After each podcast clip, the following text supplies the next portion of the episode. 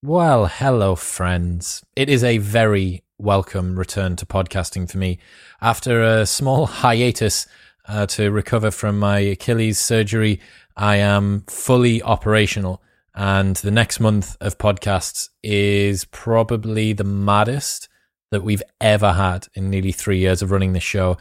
Today, we are starting with the author of one of the best selling business books of the last 10 years, Josh Kaufman's The Personal MBA has a 10, 10 year anniversary edition uh, where he's redone everything. And today we get to go through all of his best principles for how to operate a business. I did five years and got two business degrees and spent mm, 30 to 40, probably 40 grand. And Josh told me that I just didn't, I didn't need to do it at all. So perhaps this will save you half a decade of your life and uh, and forty grand. And if it does, feel free to pay me some of the money. Um, but there's so much cool stuff today. Josh's insight into business is really um, reflected in my personal experience, which is usually a great suggestion, great idea that he knows what he's talking about.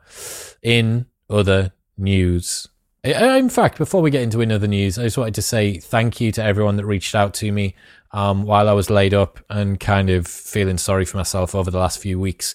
Very much miss this outlet. It's, you know, the reason that I think my recovery has been so quick um, since my operation, which was only two weeks ago from when I'm recording this. Uh, a big part of that is that I want to get back to doing podcasts. You know, I've created quite a heavy schedule for September to distract me from kind of everything being a little bit slower and more difficult and stuff like that. Um, and you, as a listener, are a big part of that. You are a, a huge part of the motivating uh, reasons that I have to get out of bed in the morning and to ensure that I'm still reading and developing and um, trying to create the best show that I can. And I genuinely believe that by the end of this year, we're going to see just how good modern wisdom can be. And I'm really glad that you're along for the ride. So thank you. All right, quick maths. The less that your business spends on operations, on multiple systems, on delivering your product or service, the more margin you have, the more money that you keep. But with higher expenses on materials, employees, distribution, and borrowing, everything costs more. So, to reduce the costs and headaches, smart businesses are graduating to NetSuite by Oracle. NetSuite is the number one cloud financial system, bringing accounting, financial management, inventory, and HR into one platform and one source of truth. With NetSuite, you reduce IT costs because NetSuite lives in the cloud with no hardware required. You cut the cost of maintaining multiple systems because you've got one unified business management suite, and you are improving efficiency by bringing all your business processes into one platform. Over 37,000 companies have already made the move, so do the maths and see how you will profit with NetSuite. Backed by popular popular demand, NetSuite has extended its one of a kind flexible financing program for a few more weeks. Head to netsuite.com slash modern right now. That's netsuite.com slash modern. This episode is brought to you by Whoop. I've worn Whoop for over four years now, since way before they were a partner on the show, and it is the only wearable I have ever stuck with because it's the best. It is so innocuous, you do not remember that you've got it on, and yet it tracks absolutely everything 24 7 via something from your wrist. It tracks your heart rate, it tracks your sleep, your recovery, all of your workouts, your resting heart rate, your heart rate variability, how much you're breathing throughout the night. It puts all of this into an app and spits out very simple, easy to understand, and fantastically usable data. It's phenomenal. I am a massive, massive fan of Whoop, and that is why it's the only wearable that I've ever stuck with. You can join for free Pay nothing for the brand new Whoop 4.0 strap. Plus, you get your first month for free and there's a 30 day money back guarantee. So you can buy it for free, try it for free, and if you do not like it, after 29 days, they will give you your money back. Head to join.whoop.com slash modern wisdom. That's join.whoop.com slash modern wisdom.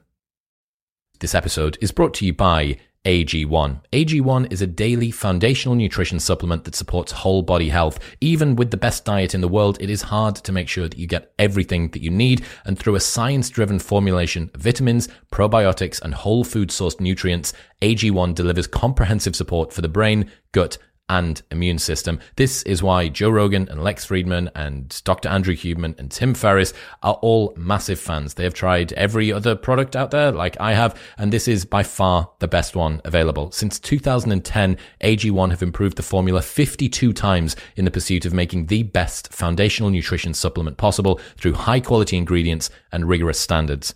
Also, there's a 90 day money back guarantee, so you can buy it and try it for 89 days. And if you don't like it, they'll just give you your money back. Head to drinkag1.com slash modern wisdom for that 90 day money back guarantee, a year's free supply, vitamin D, five free travel packs, and more. That's drinkag1.com slash modern wisdom.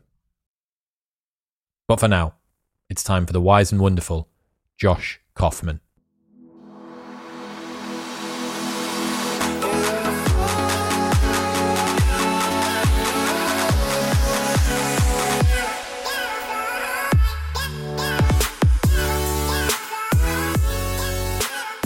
I um this I need to put a disclaimer out before we get started. Usually the camera is not right up to my face. If you're watching on YouTube, you will be able to see this. This is the first horizontal cast that I've done since uh, my Achilles repair recovery. Um, so my foot is currently all the way over there in the air, uh, and, and, I'm back here. But we're making it work. We're anti-fragile, and uh, today we are celebrating the 10 year anniversary of the personal MBA. Man, how does that feel? It feels great. It feels surreal. Like uh, I remember writing the first draft of the book, and it doesn't feel like ten years ago. Uh, but it's it's been really gratifying to see uh, how much people all over the world have enjoyed it and found it useful. And uh, it's always an interesting experience going back and editing things that you wrote ten years ago. Um, so so the past uh, year and a half, two years that I've been working on this project has has been very interesting from from a personal time capsule uh, standpoint. Uh, my my my writing has changed. My my thoughts uh, about a, uh, a lot of things have changed. So it was it was great to be able to to revisit this particular work and and really update it for 2020 and beyond. Have you, when you go back through things, have you found that much about your thinking has has changed? Have you got you sort of curling your toes at a couple of little bits here and then. You think, oh my god, why did Josh ten years ago think that? the the thinking overall, I'm, I'm happy to say, is still really solid. Uh, I used a lot of adverbs ten years ago, and I I don't why. I will have to go back into my Word document and figure out how many adverbs I deleted, and it is it is in the the probably mid thousands.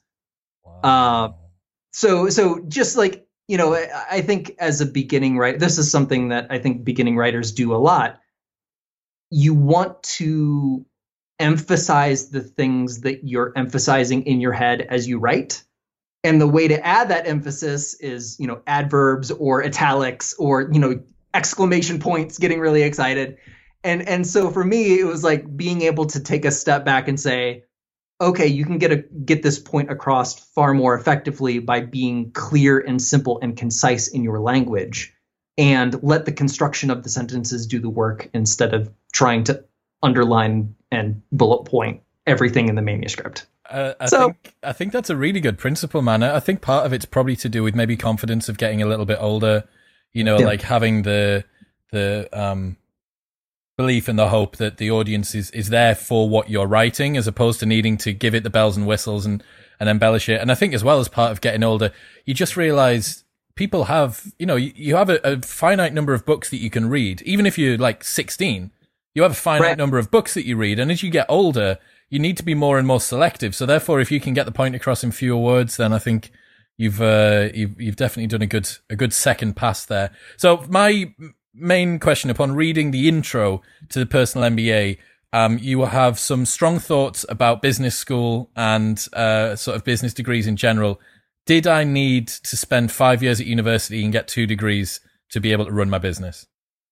Probably not. No. Um, I, I think I knew it. There, there are many things to be said about about universities and degrees in general. Um, I I think the the fairest universal thing to say is that the vast majority of people in the world can benefit by learning a lot more about business. And in order to do that, you don't necessarily have to quit your job, go back to school, borrow a bunch of money, spend a lot of time. The essentials of business are very clear and very straightforward and relatively few in the grand scheme of things. And so, spending some dedicated time learning what those fundamental principles are, how they work, why they're important, that's a great use of time for pretty much everybody. Um, the the set of people who are well served by existing business schools is relatively small. And I think if if your primary goal is to start a business, work independently, um, be in control of your destiny, you're far better by starting your business on your own and skipping the debt part and investing all of that into the actual business uh, than than going to school and and having both the time investment, but then also the financial investment, having to recover that over the course of your career, um, ends up being a pretty big weight for a lot of people.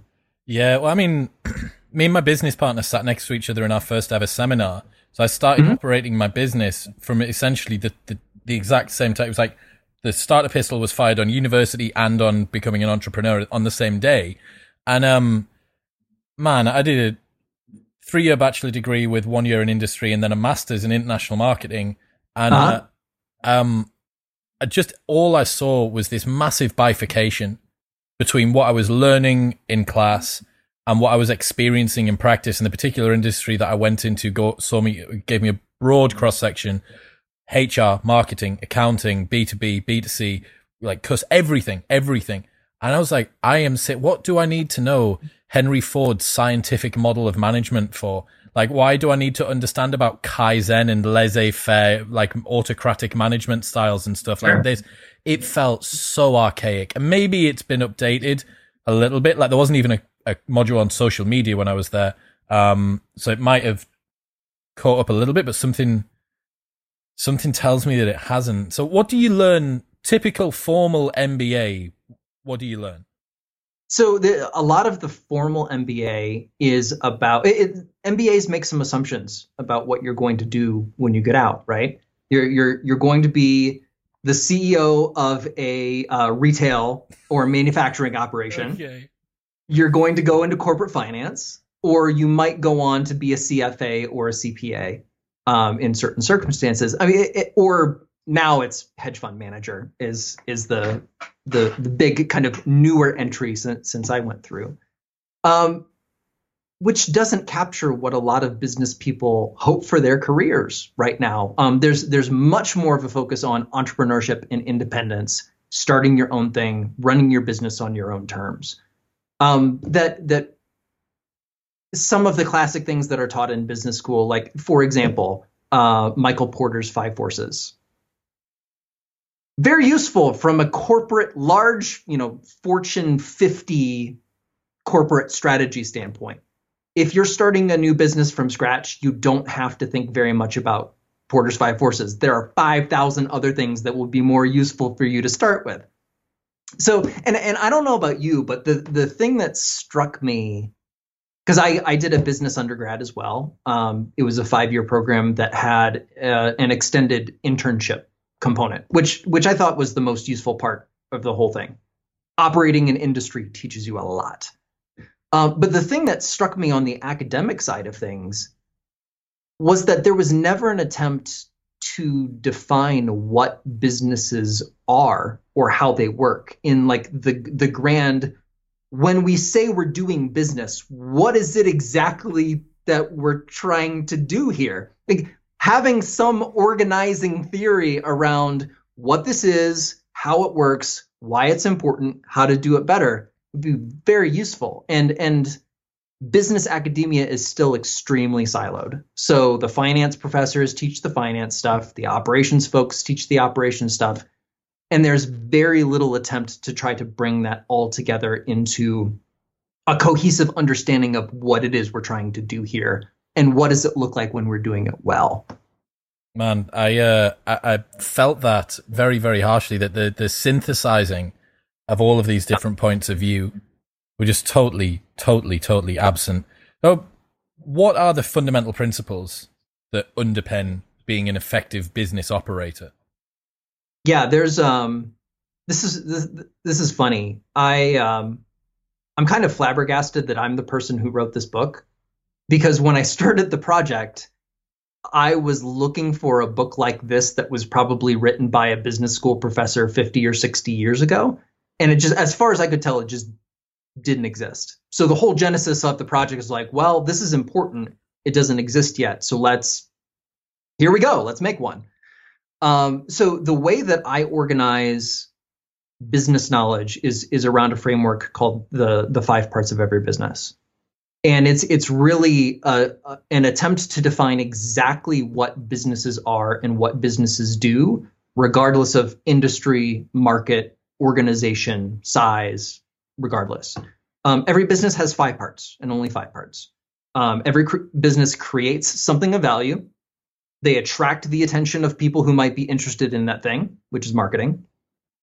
They sell that offer to people who want to buy it which is sales. They deliver what they've promised to their paying customers, which is value delivery. And then there's finance. You look at all the money flowing out, you look at all the money flowing in, and you answer two very important questions. A, is more money flowing in than flowing out? If not, you have a problem. And B, is it enough? Is it enough to make all of this time and effort and stress and frustration worth it? and that's really it like every business from the largest fortune 500 to the smallest like just getting started in your garage workshop kind of venture every single business operates in that flow with the same set of problems with the same set of questions with the same set of criteria on is this working or not um, the scale might be very different but the fundamentals are exactly the same so to me, that's where you start. Business is this, this set of five things that you must do. If one of them is missing, it's not a business. It's a hobby or a nonprofit or a flop or a scam or a bust. Like that's you can't get rid of any of them. And and so using that as the fundamental organizing principle behind this is what we're doing when we're doing business you you get all sorts of wonderfulness out of that. So first of all, for each of those concepts or for each of those stages of the business, there are really only 30 on average concepts that are really important to understand in each of those areas. And so it's it's very straightforward to say, okay, I'm trying to attract attention and gather interest in in what it is that I've made. How do I go about doing that? And so understanding the fundamental principles of of attention and demonstration and you know all of the things that allow businesses to attract attention and make people interested understanding that small handful lets you do that job way better than you would be able to do if you didn't understand those things so the the whole organizing concept of the personal mba is okay here's what we're doing here's the small set of things that you need to understand to do that well. And then by understanding those, you can be in a practical business situation or, or have a practical problem. Say, this reminds me of something that I learned, and you pull the concept and use it in the situation in which it's designed to be used. I love the beautiful simplicity, man, and having the feedback from the real world. You know, yeah. having stuff that is um, emergent bottom up rather than kind of dictatorial top down just seems mm-hmm. We're not. If you were a businessman, you are not here to armchair philosophize about what is the best way to run a business. Like there yeah. are ugly businesses out there, people that do like sewage removal and like you know like create nuts and bolts and stuff like that. They just need to know what works. So if it's as simple as you've made out there, why do people overcomplicate business so much? Or why I do they why, why do they overestimate how complex business is? Perhaps would be a better question. I think there are a couple of different reasons. Um, I think a charitable way of putting it is there are a lot of people who operate in business who want to be seen as smart and sophisticated insiders. And so they tend to use large, fancy words and explain things with a great deal more complexity than they actually require. Um, here's here's a good example um, from from the book. In marketing, I talk about uh, branding, which is a word that's thrown around way way too much. Um, and and people people will wax philosophical for years if you let them about the value of branding, the importance of branding, what makes a good brand, all of that stuff. If you reduce that very complex, can to an outsider seem um, like this impenetrable thing that experts know how to do and uh, people who don't have experience don't know how to do. Um, if you reduce that to reputation and you do things that will likely result in you increasing or earning a good reputation and you stop doing things that will probably decrease that reputation, you are 98% of the way there to branding. The rest of it is graphic design. Um, so it, it's just like I th- I think there's this this tendency with people like they just want to seem smart and special. And I think all of us as business people, you know, whether we're on the corporate side or whether we're we're starting our own things, there's a lot of value to be gained in simplicity and straightforwardness of thinking. Um, not dressing up the ideas, making them sound um, sound more complex than they actually are. Um, I think that's that's really that's a hallmark of sophistication and intelligence when you can look at a situation and find the simplicity in it and ignore all of the things that are mostly distractions and don't add a lot of value. I think sadly business is not the only industry which is cursed with this particular proclivity yeah. of of people, right? It is the mark of a charlatan to explain a simple thing in a complex way. It is the mark of a genius to explain a complex thing in a simple way. And it's pervasive across absolutely everything. You know, it got me thinking there where you were talking. I can't remember Tyron Woodley come to me, UFC champion, ex UFC, uh, I want to say middleweight champion. And he had this philosophy about his fighting, which was mm-hmm. if you win, nothing else matters. Like his argument is that if you are successful at the end result of the thing that you are supposed to do, everything that came before doesn't mean shit. He wasn't big into sort of smack talking and he kind of he's all right with the press but he just sort of cracks on and his, maybe his fighting style isn't like the most exciting but he was he just dominated people and it's the same with this it's like it doesn't need the bells and the whistles and you're adding friction into your own system, which is giving all of your competitors an advantage. You don't decide to do that by using the crazy terms or by having 20 meetings a month about, about the, the graphic design and the branding and stuff like that. Here's a story. Yep. For, here's a story for you, man. So, um, Bruce Duckworth, the co-founder of Turner Duckworth, the graphic design company, they were the people, okay. they were the people that made the Amazon smile logo. Oh, nice. Um, so late 1990s, Amazon's just breaking out of making, uh, of selling books. They're starting to do all other stuff. And they go to Bruce and his, his partners and he sat down with Jeff Bezos, who at the time, he's not richest man on the planet, but he's like still, he's still pretty big time.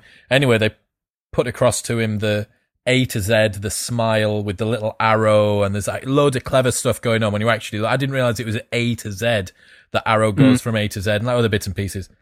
And uh, Jeff sat down and he says, "Ah, oh, I love it, Bruce, brilliant, fantastic." And he's got his Jeff's got his cronies with him, and they say, "Right, brilliant. Should we start? We'll start split testing. We'll focus group it." And Jeff's like, "No, no, no, no. We don't. We don't need to do that. Like, it's fine." And they're like, ah, "Jeff, it's it's we're a quite a big company. This is a this is a large decision for you to make off the back of a whim." Like we really, and they sort of pushed back against him. And Jeff turned around apparently in the meeting and said, anyone who doesn't like that logo doesn't like puppies. and that was it. Yeah. That's the level of non bullshittery that you want to get your business to. Yeah, and and when you think about it, an, another you know corporate branding, uh, graphic design sort of thing, you know, FedEx is very famous for the arrow that's in in the shape, which which is cool if you notice it. But if you had to gauge on on a scale of 0 to 100, is the success of FedEx because they have a little hidden arrow in their logo or because they can get a package from point A to point B overnight wherever it is in the world? What do you choose? Like they could just spell their name and it would be fine.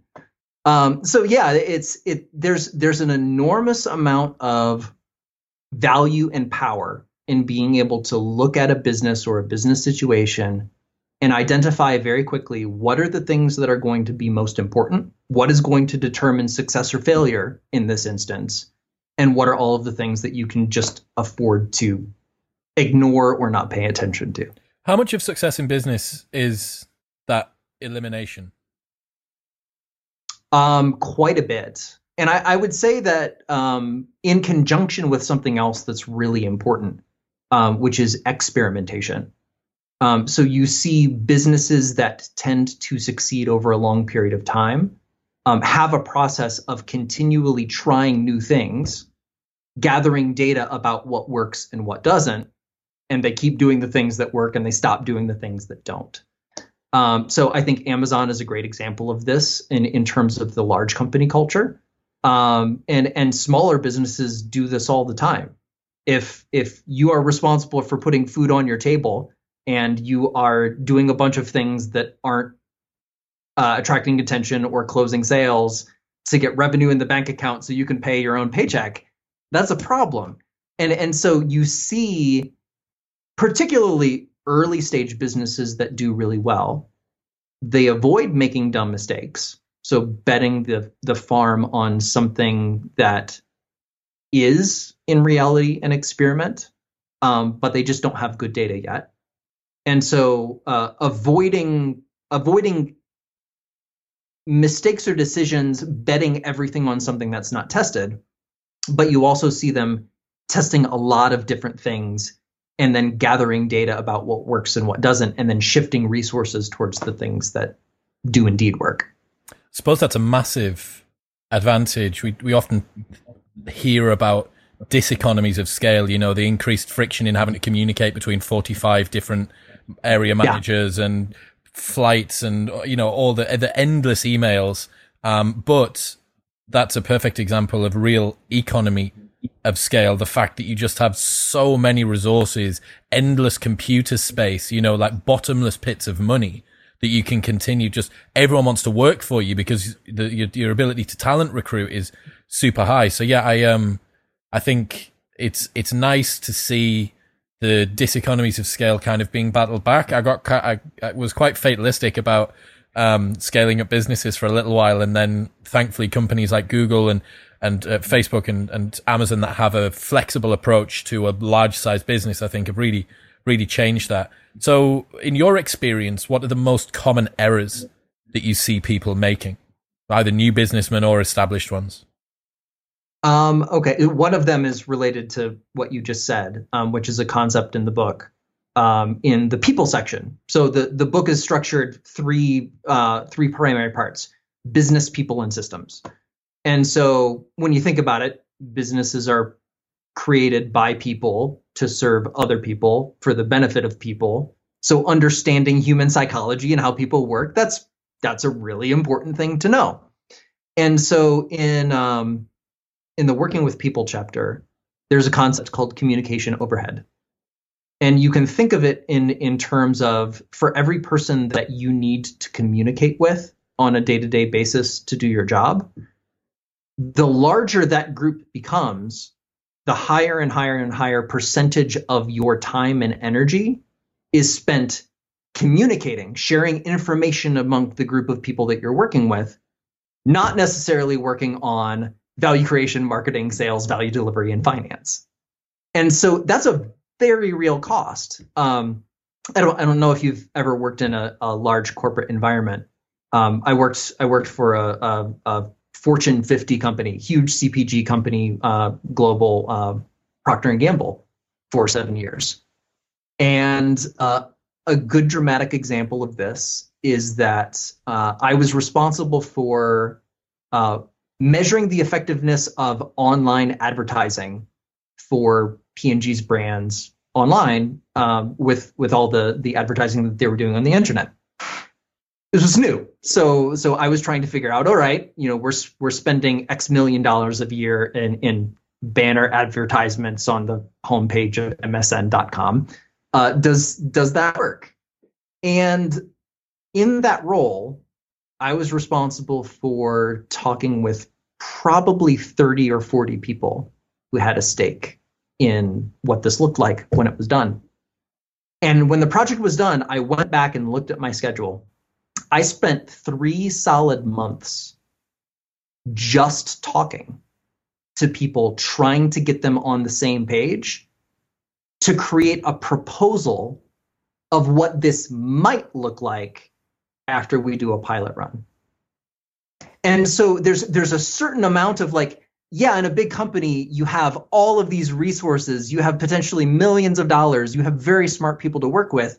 And yet, when the group becomes so big, people spend most of their time communicating with each other and not necessarily pushing the work forward in a way that actually creates value.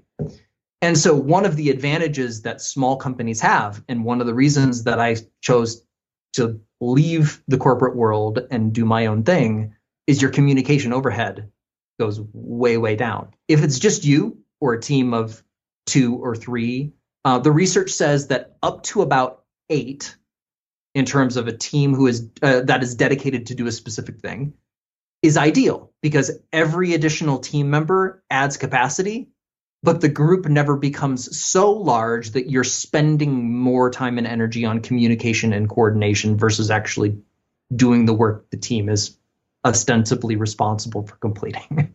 Does that make sense? That's the uh, business equivalent of Dunbar's number. Absolutely. So yep. can you get them around a normal sized office table? If you can't, you know, like those rough, the rough like diet guides. It's like, well, you should be looking to eat around about a handful. It's like you don't need to measure it. It's like just get get a business table. If everyone can sit around it, great. If they can't, mm, maybe a bit big. Yeah, I, we've brought up Amazon a couple times in our discussion. I think their internal way of describing this concept, if if I'm getting it right, is two pizza teams. Like if you need to order two pizzas to to have like a late night business meeting, if you if you get beyond that threshold, you're too big. You need to split this team into to different groups. I love it. Um, it's, it's a it's a nice way of visualizing the the same thing. Yeah, I love it. So, okay, what what are the what are the common errors? So we've got this kind of, um, I guess, the the diseconomy of scale, or just general inefficiency in terms of friction, excessive meetings, too much too much back yep. and forth. What what else? What are some of the common errors? Um, so I would say not enough experimentation, uh, which we've talked about previously. Um, there's there's an example. Um, one of the new concepts in the the 10th anniversary edition of the book is called um, exploration and exploitation and so this comes from a, a, a, famous study in decision theory and computer science, um, which is um, I would have to preface this. I do not condone gambling in any way, shape, or form. But this is the example that they use in the research literature, so this is this is the example that I'll use. Imagine you walk into a casino and there's a row of slot machines in front of you. You don't have to pay money to play. The only cost that you pay is your time. So you go up, there's this row of machines, and your job, one of those machines, pays out way more than the others do, but you have no idea which one. So the research question is what is the process that you use to figure out that best option in the world of all of the options that you could take? And the the the insight is fascinating. So when you start with no information, the first strategy is pretty clear. You just play machines at random and you collect some data from the world about what's giving you a good result and what's giving you a less good result. And then over time, you shift more and more in the direction of doing the thing that you know gives you a good result consistently. So, you know, as a percentage of your time, your your highest option becomes more and more and more of your total decisions made or time and energy invested. But, and this is a critical part, the optimal strategy is never to choose what you think is the best option and do that 100% of the time. The best option is to always devote a certain percentage of your time to experimenting and gathering information because there's a very real possibility that you get into what's usually called in statistics or analysis a local maxima, right? By a fluke of statistics, one option looks like it's the best, but it's not the best in the grand scheme of all of the options you have at your disposal. So, always dedicating a certain amount of your time to exploration, to trying new things, gathering new data, seeing what works is absolutely critical. It's critical if you are a massive company who is very comfortable selling the products that you've always sold. Um, it's critical if you're just starting something new and you're not sure of all the things that you could offer to customers which would have the highest uptake or or have the highest profitability. Um, I think most people don't think about experimentation enough as both a learning strategy, but also a how to maintain your competitive edge over a long period of time strategy. It's the same fundamental process, and it gets you both of those rewards. So that makes it really important. That's um, the, the interesting thing there from a game theoretical perspective is it's not just you playing the slot machines. There's actually a bunch of competitors who are all in a, maybe not playing your slot machines, but they've got like um the floor above and the floor below, and all of the slot machines are all like linked in together somehow, and they might stumble ap- across the slot machine which actually pays out jackpot. It's it's like you're writing my book like on this conversation. Um, there's, there's another concept in the book called the hidden benefits of competition which is exactly that. Um, most people view competition as a bad thing and this is this is particularly a beginning entrepreneur's classic mistake of you have this brilliant idea for a business that's going to be awesome and then you go to google and you type it in and you're like, oh man, someone's doing this already. I can't do it now. This is terrible. Um, so having competition is a wonderful thing from multiple perspectives. The first is that it's kind of in the explore exploit framework. It's like you get to watch other people play this game and you get to notice what does well and what doesn't without spending your own time and energy and resources playing the game. It's a much faster way of collecting information from observing the world around you and gathering knowledge and data from that. The other thing, um, which is really important, particularly for beginning entrepreneurs to understand, if people aren't interested in spending money on what you have to offer, there is absolutely no possible way that your business will work. Uh, this is an idea called the iron law of the market. If there is not a market of people who are willing to pull out their wallet, checkbook, or credit card and say, yes, please, I'll take one, you're screwed. Like there's there's nothing you can do. And so the nice thing about having competition is it is a 100% guarantee that you're on the right side of the iron law of the market you know people are spending money, you're watching them do it.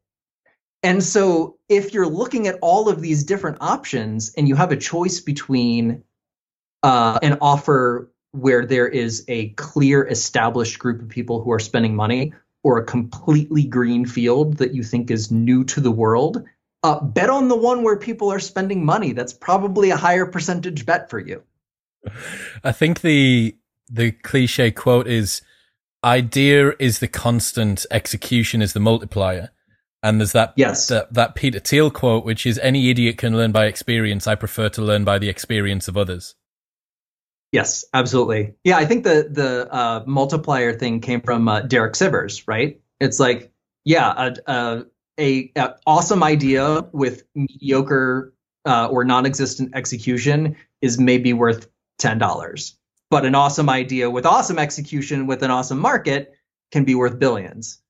Um, so yeah, it, it, it and it, it really helped. This this is where, particularly for people who are new to business, it helps to have a solid understanding of what it is you're trying to do and how it works. Uh, because the the number of people who will um, start a business without thinking once about the market or doing any sort of market research is astounding. Uh, the number of people who will put together an offer and not do math about if this offer is financially sustainable is huge. and and so just having um, the the the the term of art for this sort of thing is is a, a mental model, a mental representation of what a business is, what its parts are, how it works, how they interact with people. Um, in the same way that people have a mental model of how it is you drive a car and what's supposed to happen when you step on the gas pedal and what's not supposed to happen when you step on on the the brake you get a sense very quickly of like something unexpected happens. This is bad for me. I should do something right away. Uh, we're just trying to do the same thing for business. Like understand what it is. Understand what you should be seeing or noticing about um, about what it is you're trying to do and that allows you to make very quick and very accurate valuable decisions in the moment about what you should either start doing or stop doing Here's something that me and every friend I know that is an entrepreneur, young entrepreneur, has come up against. I want to hear your thoughts on this, whether your experience has been similar. We had, for the first five to 10 years of running our business, an absolutely irrational fear of raising the price. I was mm. terrified of raising the price. So I would say, as another little heuristic, people to watch out that are new to business, you can probably raise the price more frequently than you think, especially if you've got demand. Yeah, I'm I'm curious to hear from from your perspective, um, looking back on it, why your price was low in the first place and what caused you to raise it. But what was that experience for you? So I run club nights, and we had a particular discounted entry before eleven o'clock on our Saturday, and we were rammed beyond belief like so crazy busy. We totally cornered the market. But me and my business partner felt that our success was on such a knife edge. It's a particular quirk of our industry that it is very fickle, very fast moving. Um, it occurs on a weekly cadence as well. So you've got like week after week after week, uh, which is kind of performance. And you're always obsessing over this week versus last week numbers, revenue, top line, bottom line, stuff like that. Very unique sort of um, industry to be in and um, we had this stupidly low price, but that was what we thought had got us success. And I remember yeah. we, were, we were talking about putting it up from two pound fifty to three pounds to get into like the big biggest best club night in the city.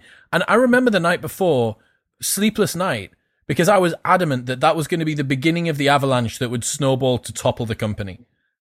Like right, yeah. Uh, that 50 pence man that that that fifty that's it you know we're gonna we're gonna do it and i'm like absolutely crap in my pants whereas now me and my business partner having sort of swallowed the very very large red pill we needed to to understand that we're more than happy when we see the demand like basic economics what do you do when demand outstrips supply like the fundamentals and uh, yeah i've got two uh, co-hosts on the show, Johnny and Yusuf, that all of the listeners will be familiar with, and they were doing diet and training plans, personalized diet and training plans for like 35 pounds and it would take them hours, hours and hours and hours. Yep. And they were terrified. And I'd gone through this situation and I was saying, boys, that, it, that plan's worth like a hundred or 200 pounds.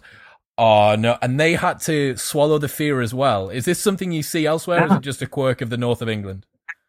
abs no this is this is an absolute universal thing every entrepreneur experiences it and a lot of a lot of the time it comes from from feelings of insecurity right you don't know if people are going to like what you're offering um, rejection feels really big and scary and most of us given the option would prefer to avoid it and so we think that the best way to get people to like what we're offering and take us up on the deal is to make sure that the price is so low that it would be objectionable to no one. and so I, the, the rule of thumb, um, I've, I've done uh, consulting and advising for many years.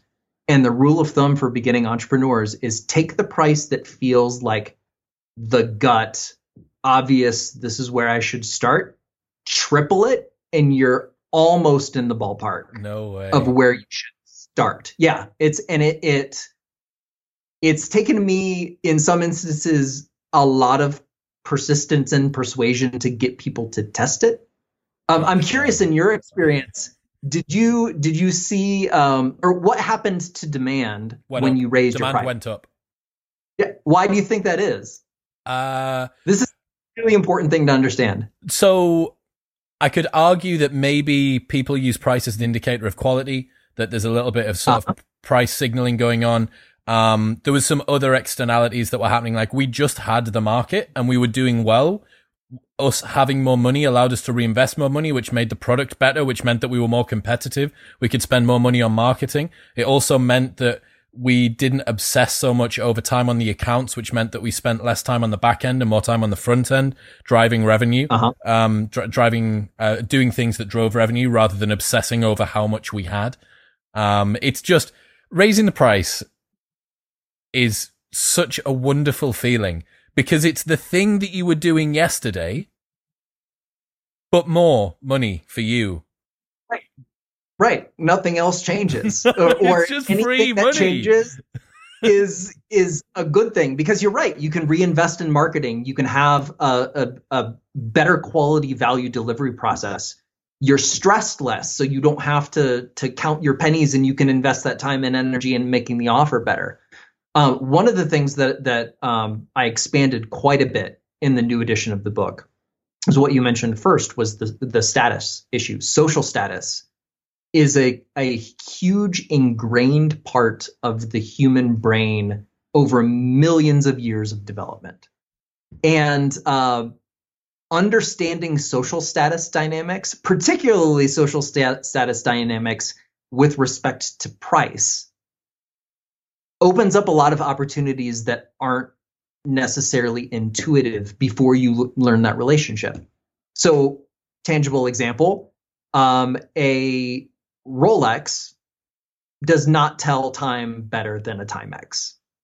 It, it actually tells time worse. It's not as good at the thing that a watch is supposed to do. But that's not the point. The point is it is expensive, it is visible, it is exclusive, it sends a signal to other people about intangible or what would otherwise be intangible qualities of the person who is wearing the watch. That's the value. And that's the reason why people are willing to spend, frankly, way too much money on, on something that, in the grand scheme of things, is not super important. It's because of that social signaling component. And so, in, in the economics literature, um, this is called a Veblen good. Veblen was an economist. And Veblen goods, you know, bringing up supply and demand earlier, uh, Veblen goods are the exception to that very familiar pricing curve because for status signaling goods, demand goes up when price goes up. They're the ones which you want to be in. That that's the industry weird. that you want to be in, man. That's the super weird. That's the yacht. That's the yacht and the retire at thirty five uh-huh. industry. That's where we want to be. Yeah, it's um. Yeah. That will have been turned up to eleven as well given social media, we're all self branders, the uh, yep. transparency of what we do with our money and how we spend our lives is now in itself a shop window for other people to watch. Yes. Yes. And you, you get the performative aspects of social media specifically because of social status. It's, it's not let me inform people of an accurate representation of what my day looks like. It's how do I construct and broadcast an image that makes me look good in front of other people that I care about. And it's a, it's a very very different way of thinking, which is beneficial in two ways. Uh, the first is that from a business perspective, if you think explicitly about social status, status signals, quality signals, all of those things, they're legitimate ways to make your offer better and more attractive to more people. Um, you can improve an offer a great deal just by thinking a little bit about when people buy this or when people use this, how does it influence how they are perceived by the people around them that they care about? The other thing is for you um, as as a decision maker, both as an individual and as a business person, you can get so much mileage about thinking about status considerations from the other angle just for a second of like am i buying this because it's going to be effective or am i buying this because i really want to look good um, classic entrepreneur example waste of time at the beginning uh, stressing about logos and business cards 0% correlation with the success of your business. Absolutely zero. But it feels like this really critical thing that you need to put a lot of thought and care and attention to because this is how you're representing your new position in society, your new responsibilities, your new how you stack up with regard to everybody else. And so understanding this on the personal level can help you it saves an enormous amount of time and energy because you can kind of defuse the things of like yeah, I don't need to be spending time working on this stuff right now. I'm going to pay attention to the things that actually matter. There's a quote from a Daniel Schmachtenberger episode who I did with a little while ago, and he says, "The more I reflect on the biological predispositions that arise, the less I am controlled by them." Yes. And yeah. Oh my god, if that isn't true, you dude, like I like I say, I've run nightclubs for 14 years now. The popping bottles, let's spend a grand on vodka that the five people sat around the table can drink like a quarter of. Uh, the glass is more expensive than the liquid inside of it. Uh, I actually had yep. a, a, sociologist, a lady called Ashley Mears on. You might like her book. It's called uh, uh VIP. She did uh, ethnographic oh, research as a. So, I'll I'll send you the I'll send you everything over once we're done. Um, Please do. She uh she became a party girl and followed the biggest promoters around LA and Miami for six months as part of her like ethnographic research for this into status signaling uh, and and um, what's it called? High or waste well like waste signaling or something like that. Basically you buy something where you, people can see that you couldn't even drink that much. You couldn't even eat that much. Like you don't even it's the yeah. 75 car garage that people know you can't even drive those cars once per week per year like that's that's what. Here's something. So the the person element of business is really really what fascinates me. The question I had for you was whether you think someone's performance in business is a projection of their personality, and whether there's a point where business development is limited by a lack of self development. I think that yes, that is broadly true that I think the more you develop yourself and your skills and your abilities in the areas, call it the economically valuable areas of business, value creation, marketing, sales, value delivery, finance, the better you are at those things or some sub- subset, right? So the nice part about larger companies is you can have specialists in those areas instead of having to do all five of them yourself. So I think it's true that the the more skilled you are in those five things, the more successful you're going to be. I think successful is important to qualify because successful is doing something that you enjoy in a way that pays the bills for you, um, that is not entirely draining and allows you to live whatever the definition of a good life is for you. Um, so, a, a tangible example here um, I have quite a few friends in industry, um, very successful at building companies. Um, their revenue is between 10 or 100x mine. Um, they they are in the you know 50 to multiple hundreds of employees category, and I've had a real good up close look at the inside of their business and what their life looks like running the business. And if I tried to do what they're doing, I would be miserable every minute of every day for the rest of my life or, or however long I ran this business. It is not for me. And so I think there's a there's a very underrated part, the personal side of business is deciding what kind of life you want to live, what kind of work is rewarding to you, how do you want to spend your time, who do you want to spend it with, and for me, success in business is getting closer and closer to that ideal of you're doing what you like with people you like on projects that are interesting and and on the other side of things eliminating stress or eliminating worries or eliminating lower value less things you care less about in favor of the things that you care intensely about. And so, you know, I, I, I think business in particular because there is a numerical figure attached to it, right? How much did your business bring in this year? How many employees do you have? How many millions of dollars of venture capital did did you raise in your A round? You know, there's getting back into the status consideration. There's there's the gamesmanship that goes on in terms of, you know, well, you know, it's not a it's not enough to have a, a company that got uh, earned a hundred million dollars in profit this year if the company over there got 101 million dollars in profit. That way of thinking in the absolute is absolutely nuts.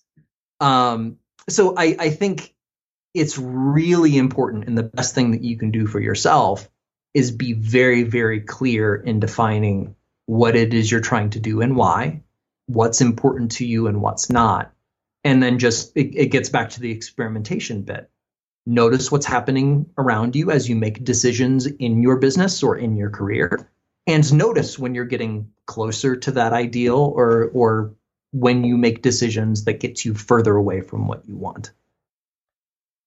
I think, especially if you are someone who's sort of classically working class, who's grown mm-hmm. up perhaps in a household which is work is a labor, work is something that you have to do, not get to do.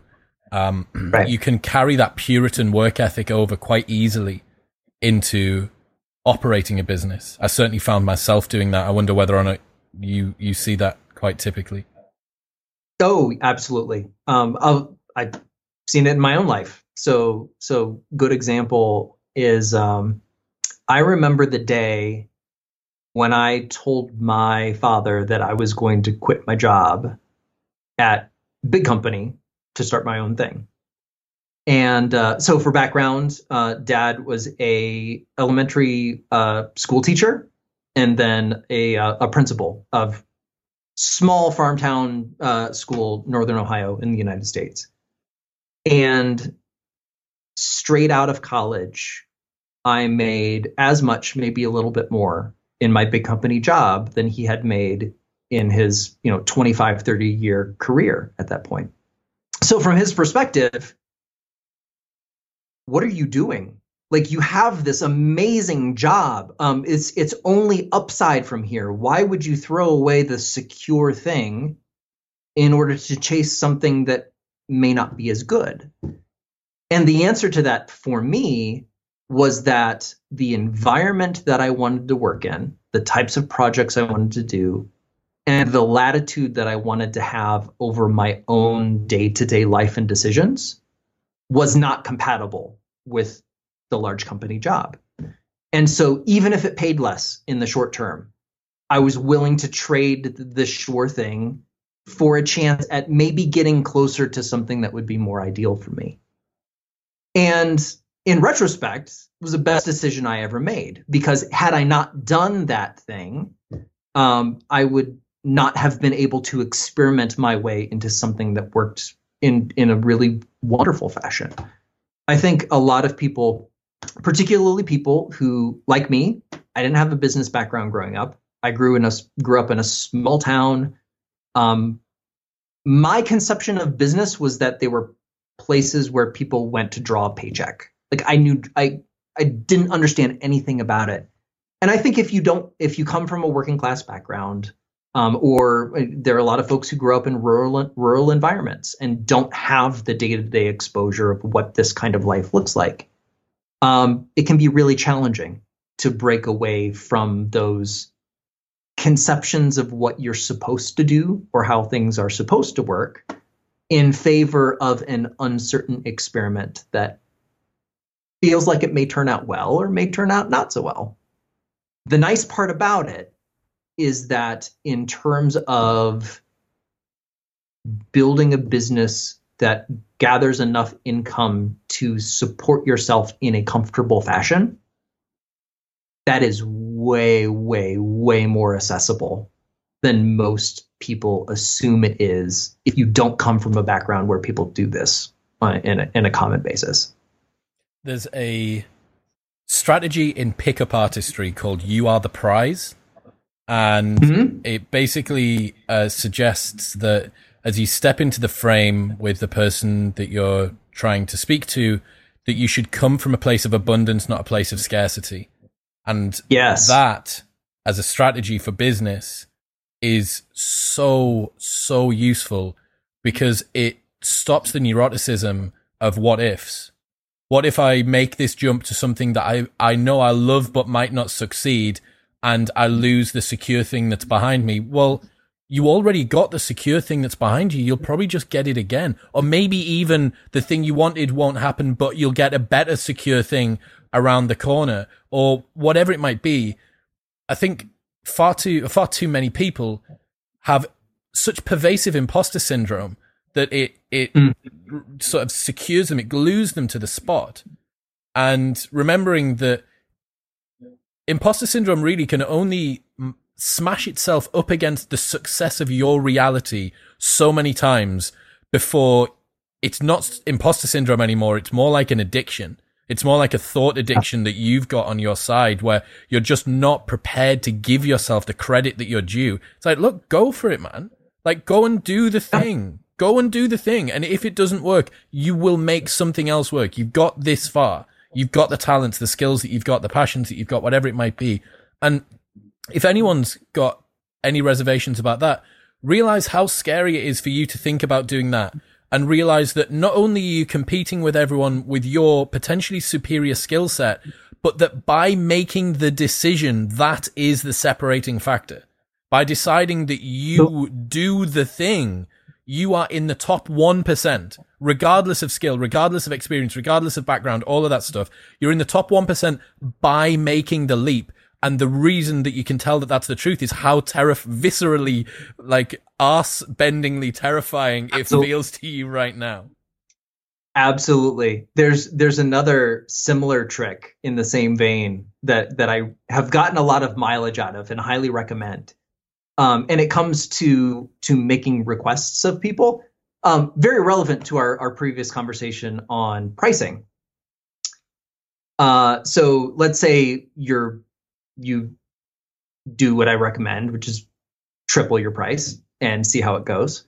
Uh, the the per, the the first thing that people will will say is like, oh no, no nobody's going to sign up for that. Nobody's going to pay me that. There's no possible way. The mental trick is make other people tell you no. Don't assume the rejection before the rejection actually happens make the request, and if they're going to say no to it, make them tell you no. And just that that shift of okay, this might not work, but I'm going to make the ask and I'm going to get the data before I decide whether this is a good idea or not. Um, it it prevents an enormous amount of self rejection or or closing off potentially viable, worthwhile lines of experimentation and inquiry because you didn't have the courage to make the offer and just see if that was something that would work or or wouldn't. So you know this this um, very often comes up in a less entrepreneurial, more more job um, job context of looking at looking at a job posting and be like, oh, I, I they would never hire me for that. Like I don't have five years of experience in some weird technology they're asking for, or I don't have any, I haven't worked in this field before, whatever. Uh, no, apply to the job anyway. Make them tell you no. Um, wanting to get a promotion, wanting to um, start a business and and make an offer to see if it works. Just having that mindset of I'm not going to assume that people don't want this or this doesn't work for other people. I am going to try it. If it doesn't work, okay, I got data, that's useful. But very often it does. And and you're absolutely right. You have to put yourself out there and actually ask or do the thing to get that accurate data. Otherwise, you're just assuming something is a fact about the world that may not necessarily be accurate. Being comfortable with rejection is a power, a, a superpower. Being able mm-hmm. to take it and not feel like your ego's being destroyed and just take it yeah. for what it is. Well, maybe it was the wrong time, maybe it was the wrong price, maybe they've already got a insurance provider, computer systems manufacturer, whatever it might be. Like it's a, uh, it's a good way to be anti-fragile. Josh, man, yeah. I uh, I've loved today. It's been absolutely absolutely awesome. Super fun hanging out. Um, thank you so much for having me on. This has been fun. Yeah, it's been great, man. So the personal MBA, the 10th anniversary edition, will be linked in the show notes below. Where else do you want to send people? Any other stuff that they should check out of yours online? Yeah, so so two things. Um, so the personal MBA website, personalmba.com, um, you can find a list of all the key terms in the book. You can find a, a, recommended reading list. So all of the business books I recommend, if you want to go deeper in any of these topics, they're all cited, referenced on there. Um, and then uh, trying to take my own advice, I am constantly doing uh, research and experimentation in all sorts of different topics. And so if you're interested in more of the R&D side of me, uh, joshkaufman.net is is my website. You can find a lot more about uh, my other research in learning and skill acquisition, uh, research into uncertainty and change, and some of the more philosophical, um, practical side of ambition is probably a good way to to put it. Um, you can find all of my other books at joshkaufman.net. Josh, we might have to get you back on for that one. I might have to have the uh, Batman alter ego. I've had Bruce Wayne, and now hey. we can get Batman on, and we can do we can do another one. I am happy to hang out anytime.